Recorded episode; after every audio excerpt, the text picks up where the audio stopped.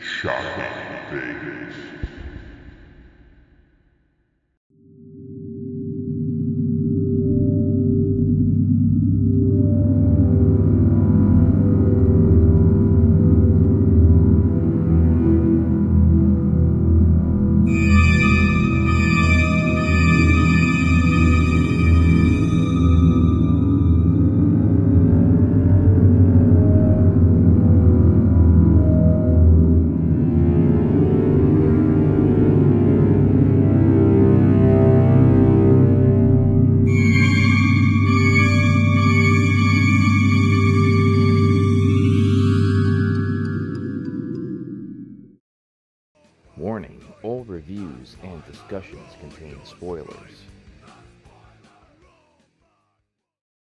If you enjoy the music of Barry Manilow, Liberace, or the Bee Gees, then you're going to hate Gwar. Their name is Gwar. And Gwar, the band from hell. That band, Gwar, has got to be the raunchiest, most rotten band. They are the worst.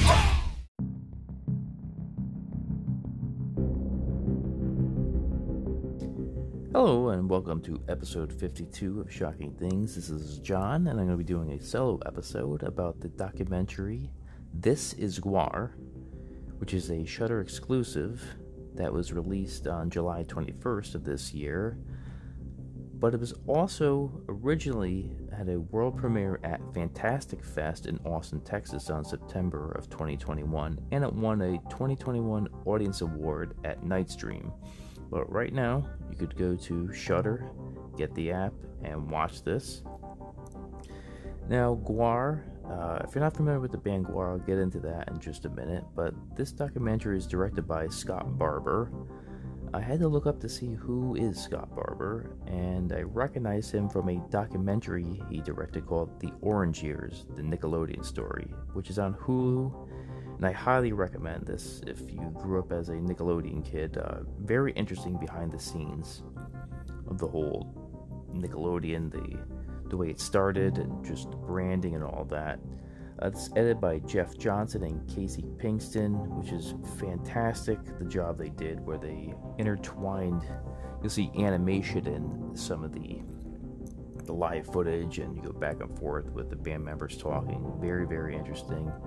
So, okay, who is Gwar? Now, Gwar, I guess the best way you could describe them is this theatrical, uh, you know, comedy joke band that mixes science fiction, horror, punk, and all these theatrical elements all into one.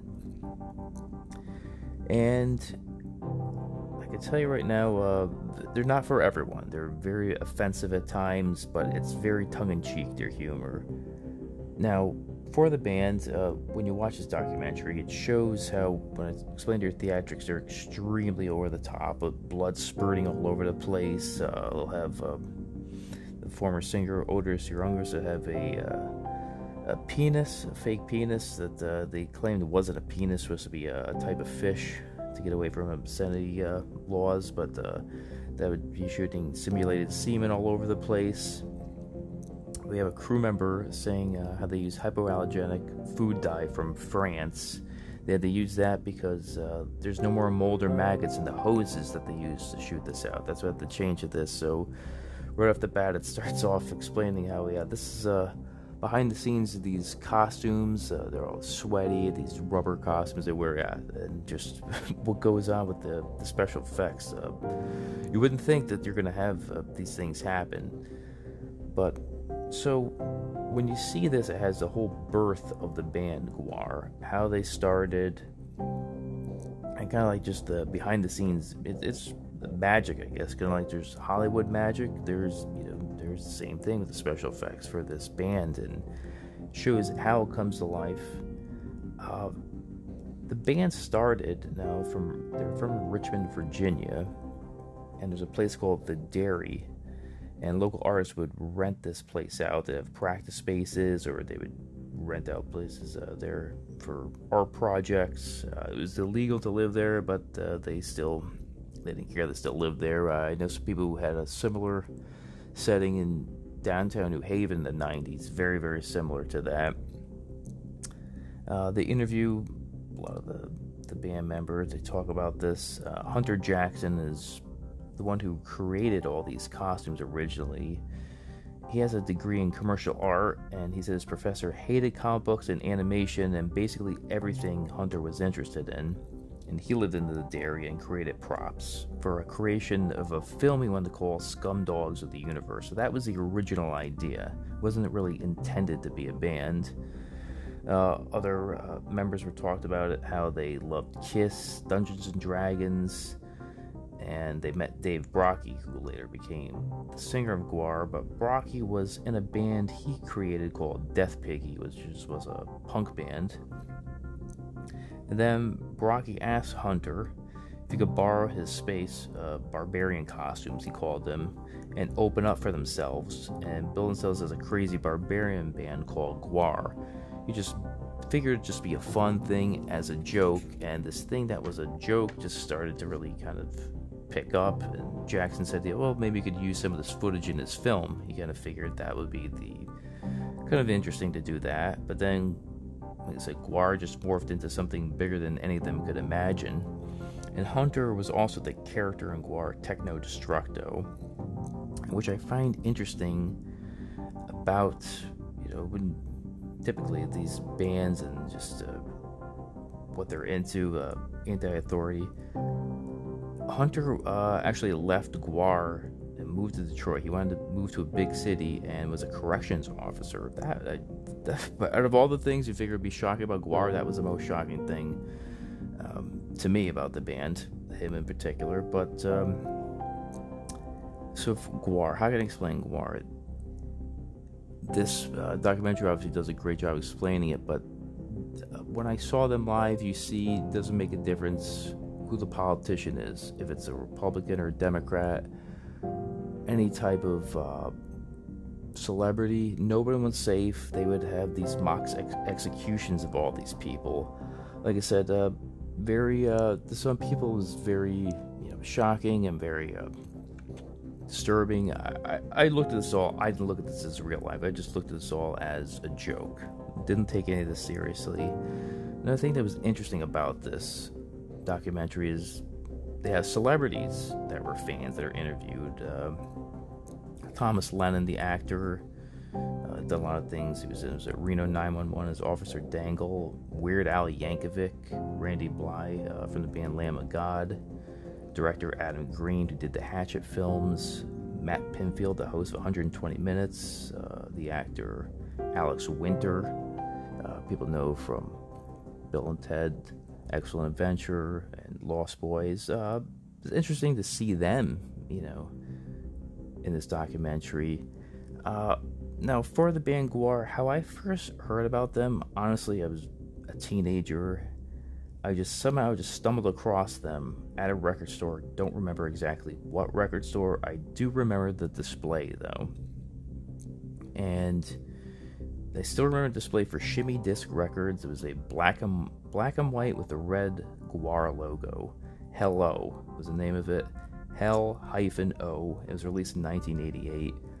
I looked at back in this time period. I would honestly just buy some records just based on the album, the artwork, the band's name, if I wasn't familiar with, or the song titles, or a combination of all that, or the record label. Never heard of Shimmy Disc, I had no idea who they were. I would sometimes find out about certain bands and magazines. I don't know if I saw something about them in Maximum Rock and Roll. I don't remember, but somehow I just have a vague memory. I just remember seeing this. I'm like, okay, I'm gonna buy this, and I bought it on cassette. Very just you know, the the lyrics are definitely uh, very X-rated lyrics. Definitely not something for kids. The music was very primitive, and they explain this too because like, oh, this isn't really metal sounding, and they explain that they're a punk band trying to play metal at that time, so they didn't really know what they were doing. But it was very interesting, and I did like it. And then I started finding out how they were playing live and their all these outrageous antics, and I finally saw it was on public access. It was live from Antarctica was the name of it. They weren't actually in Antarctica. I don't know where they were, but this was on public access, Connecticut Public Television. Saw that. I was like, okay, I gotta finally see these guys eventually. And they got a little more notoriety because I talked to some of my friends they didn't really know who they were. And then once Scumdogs of the Universe came out in 1990 on Metal Blade Records, which is a bigger label, obviously, and it was a really polished sound. The production, the, the band is definitely more metal sounding. It wasn't, you know, uh, the punk band trying to play metal. They actually really sounded like metal. They really started getting out to a broader crowd at that point. And then they started really touring more and it showed how they toured a school bus cross country. It, that was pretty crazy. They actually played Dungeons and Dragons on the bus. Uh, really funny, and they had this is the animation they they put in this too. How um, they'd read a it was Oderus Urungus, which is Dave Brockie, was reading a Conan the Barbarian comic book to everyone on the bus with a flashlight in the dark. So this is kind of like uh, they're a gimmick, but they really lived this. They were really into this stuff, and it's great to see that they loved this and they kind of took this to the next level. Showed how they got arrested for obscenity charges at one point, and how they actually got nominated for a Grammy for Phallus and Wonderland, which is a great title. Phallus and Wonderland and they were told not to wear their costumes at the Grammys, but they ignored that and they still did and which I find interesting. I totally understand a band not wanting to totally change their image or anything like that to uh, make money, become a sellout, but uh, they gave up a record deal with Warner Brothers because they refused to drop one song off the record, not completely change their gimmick or anything like that, just drop one song. Which I was really surprised that they wouldn't do that. I mean, you went to the Grammys. You kind of like so if you're kind of afraid of selling out, you kind of like okay, you, you're nominated for a Grammy and you you went to the Grammys at that point. Is dropping one song to be that much of a big deal? And they realized that was a big mistake. So, oh hey, I mean, what it happens, you know. Uh, but they got you know, started getting bigger. Uh, they were in the film Empire Records. If anyone's ever seen that, they became a staple on Beavis and Butthead. Uh, Mike Judge was also a fan too, and he put he put them uh, the the videos in the Beavis and Butthead episodes, and then actually in the Beavis and Butthead video game, you'd actually see. Uh, the whole premise of the game was you'd have to win tickets to a GWAR concert. And like any band that's been around for a while, you're gonna have egos clash, and it shows how pretty much Hunter Jackson and Dave Brockie hated each other. So, uh, yeah, it's it's unfortunate, but that's just what happens after a while with some bands. Uh, then, uh, and as a fan, I was a fan of the first two albums, and then after that, I just was like, yeah, it wasn't into what they were doing anymore. The, the music was kind of like, I don't know what they were doing. It just sounded like crap. It was just wasn't even metal sounding, and they actually admit that it became too silly after a while, and the music was no longer metal. And then stage shows got more and more outrageous, which realistically, that's what they're known for. They're not really known for writing great songs. They're known for their theatrics and their stage shows. Um, another thing they bring up how just drugs kind of got in the way of the band. Uh, there's also merchandise uh, disputes where Hunter Jackson was selling things without their permission. Uh, then another thing for the band was, uh, which is huge, was singer Dave Brockie uh, passes away, and at that point, the you know the band didn't know what to do immediately. And as someone who was a fan, a big fan at the beginning, and after a while, just kind of like I'd pay attention to them. I'd go see them live here and there for entertainment. But once he's such a larger than life lead lead singer and uh, focal point of the band. And, and, when you have someone like that, it's kind of like I personally don't follow the band anymore. I'll give you an example. Um, Vince Neil, Motley Crue, when he left, I was just kind of like, okay, this band's over. I don't care anymore what they're doing. Until he came back. The same thing with Anthrax. Once Joey Belladonna left, I'm like, all right, I'm not really going to pay attention to what you're doing anymore. And I would try to, and I'd listen to it. And I'm like, yep, not for me. And you kind of see how they they're still around. So they had a new singer Blöthar.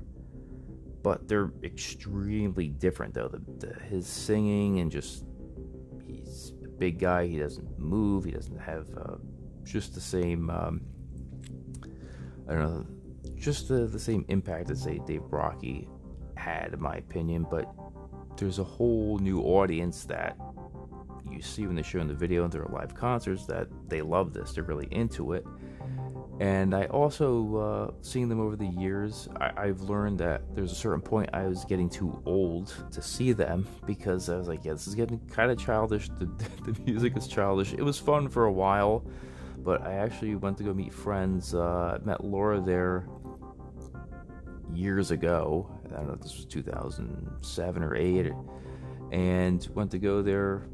It was fairly early too. I figured, okay, we'll go we missed the opening band, whatever, let's go see GWAR. And we went to the door, and they said, "Oh yeah, the GWAR is already playing." It was like 8:30 at night at Toad's place. I'm like, "How are they playing already?"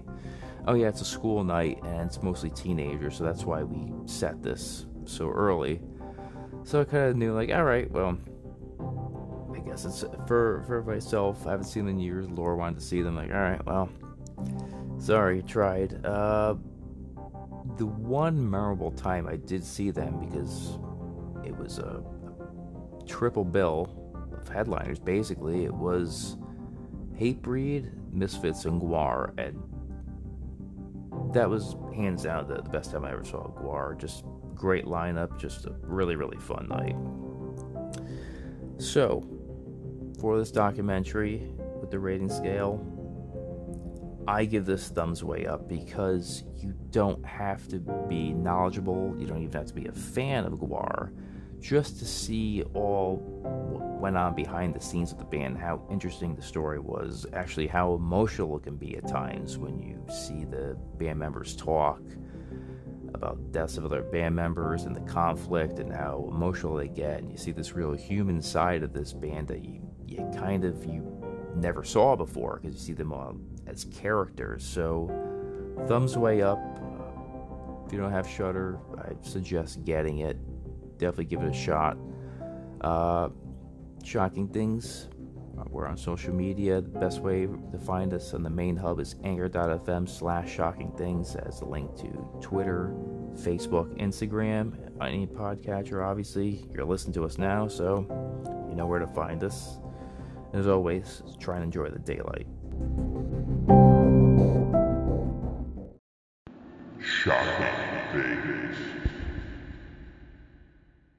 Your act has been described as obscene and disgusting. What do you say to that? Mm, very accurate. Thank you for listening. If you enjoy Shocking Things and want to support the show, please rate, review, and subscribe on Spotify, Apple Radio, or wherever you listen to this podcast. Sharing the episodes you enjoy on social media also helps. To see more information pertaining to each episode, please go to our social media and interact with us. On Instagram, it's at shocking.things.podcast, on Twitter, at Things Shocking, and on Facebook, at Shocking Things Podcast.